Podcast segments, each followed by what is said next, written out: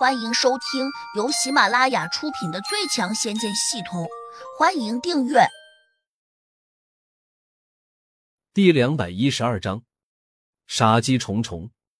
小婉不禁气坏了，涨红着脸骂了句：“流氓！梅哥哥，你太过分了！”梅泽凯哈哈大笑道：“我是和你们开玩笑的，别放在心上。走，我带你们去会所。”今天一定让你们玩个痛快！小婉冷着脸，我还要等一个人。欣欣，要不你们先去吧。蓝欣欣忽然没来由的有点紧张，忙说：“不，我陪你一起等。”还要等谁？等我哥。梅泽凯一怔，马上挤出笑容说：“行，我今天就让你哥也见见世面。欣欣，你看站在这街上也挺无聊的。”要不我们先去金色华年会所，叫小婉的哥哥直接来那里同我们会合吧。蓝欣欣一听，连忙答应下来，不由分说的推着小婉上车。小婉无奈，只好给胡杨打了个电话，叫他到会所来找他。胡杨接到电话时有些意外，没想到小婉会去金色年华会所，那可不是一般人能去的地方。上次正是胡雅哄骗胡飞，所以自己才在那里淹了秦家明。想到这里，胡杨二话不说，抬腿就往外走。在外面站着的两个汉子连忙迎上来问：“老大，你这是准备去哪里？去会一个朋友。好，我们这就安排车送老大过去。不用，我自己打车。”胡杨扔出一句话。闪身就从后面的院墙上跳了出去。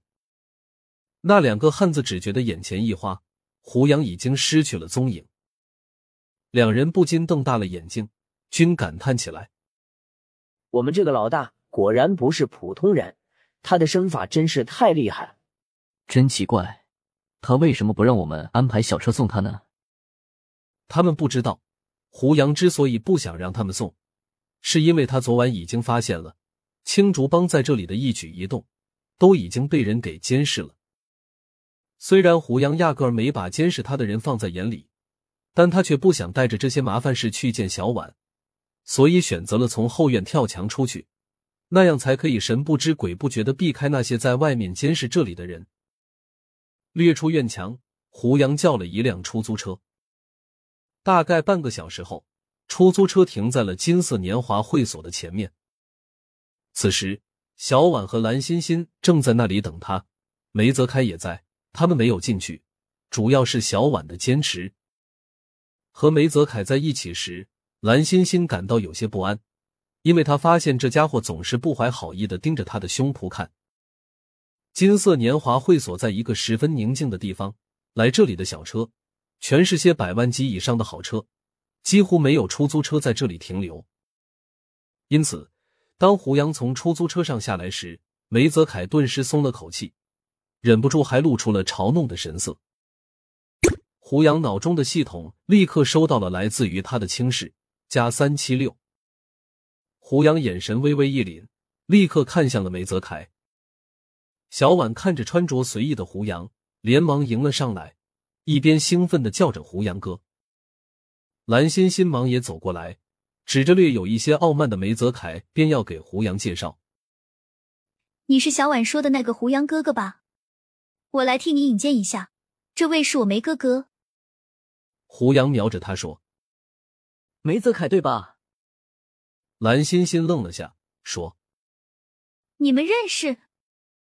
梅泽凯哈哈一笑：“没想到你也认识我。当然，在这京城里面，出来混的人。”谁不认识我梅大公子？我也是今天才知道你叫梅泽凯的，之前并不认识。梅泽凯愣了下，又大笑起来。是小婉把我的名字告诉你的吗？胡杨摇头。小婉说：“我只知道你姓梅，并不知道你叫什么名字。”蓝欣欣顿时有些好奇的问胡杨：“那你是从哪里听到梅哥哥名字的？”猜的，梅泽凯不禁又大笑起来，蓝欣欣也跟着笑。他还对小婉说：“你这个胡哥哥挺有趣的。”梅泽凯只当胡杨这样说是在捉弄两个小美女，于是他用看同道中人的眼神看向了胡杨。可能他认为胡杨经常用这种手段泡美女，于是他更加沾沾自喜。毕竟他认为自己的名声还是比较响亮的，连胡杨这种不知名的小混混也知道。胡杨心下冷笑，姓梅的这家伙一看就不是好东西。他想泡蓝星星本来无可厚非，但是蓝星星只是一个高一的女学生，这货竟然也下得了手。今天得教训一下他，免得他以后继续祸害别的无辜女子。正这样想着的时候。胡杨突然看见一个熟悉的面孔走向了会所的大门，这人好像就是那天晚上在嵩山南路弄昏了的牛瓜皮。当时自己心存一念，也没有杀他，没想到他竟然到这里来了。那天晚上光线暗淡，他多半看不清自己的模样，所以他从自己身边经过的时候，居然没有多看一眼。也不知这家伙倒在会所里面来做什么？难道秦家明又藏到这里来了吗？让胡杨更加意外的是，牛瓜皮旁边还陪着一个老道士。这年头，连道士也喜欢到会所里面来玩吗？正在胡杨惊讶的时候，梅泽凯先抒发了自己的好奇。那个道士的听力似乎非常好，尽管梅泽凯的声音比较小，但他还是冷漠的转过头，瞪了一眼。道士的目光十分的犀利，他猛地回头盯向了梅泽凯，不禁把他吓了一跳。胡杨尽全力把气息屏蔽住，不让别人看出自己的功力，并非他示弱，而是在没有找到后面正主的情况下，不能轻易暴露自己。今天要不是你们跟着蓝星星一起来，有我带路，你们肯定是进不了金色年华会所的。梅泽凯发现自己有点失态。赶紧左顾而言，他的遮掩了一下。没想到他这句话却让蓝欣欣更加高看了他几眼。本集已播讲完毕，请订阅专辑，下集精彩继续。